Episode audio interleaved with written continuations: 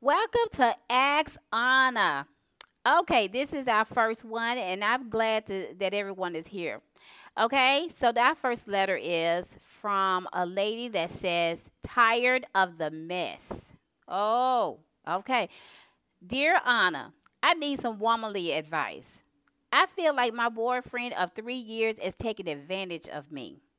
I cook, clean, and take care of the children, including the children he has from a previous marriage when they come to visit, and that's very often.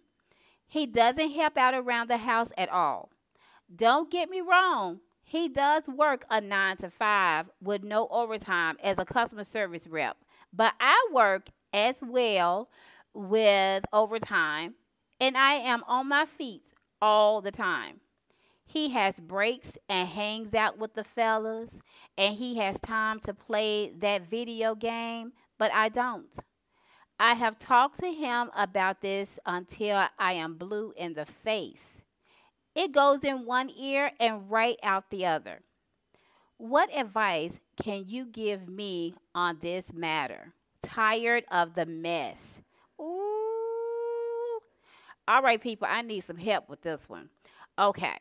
Now, I do do this on my blog called um, AnnaPortfolio.com. And this is my response to her. But you guys can always give me your advice as well. So I said, Dear, tired of the mess. I am really honored you chose to come to me for some advice. I have been thinking about you since I received your letter. From where I stand, it seems as though you two have come to an impasse. I can only recommend you spend some time apart.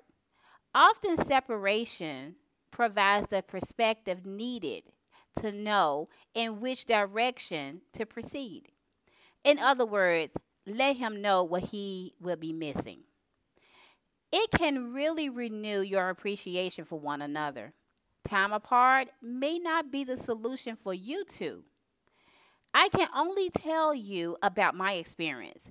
Whatever route you take, I hope you will be able to work things out. You will always have my support. Love, Anna. Okay. Now, I, I never say just break up and then that's it. I mean, but that's only that's only on certain people you know. But if you're tired of it, you're not married to the person, you can get on out of there. Okay? So I need you guys to come in and give me some advice, give some suggestions, maybe some opinions or whatever. But don't get nasty. Okay? We don't want nobody on here getting nasty. Let's not do that. Let's be respectful. And let's just come together and help our friend. Tired of the mess. We got to help her. All right. Until next time. This is number one, and we are out.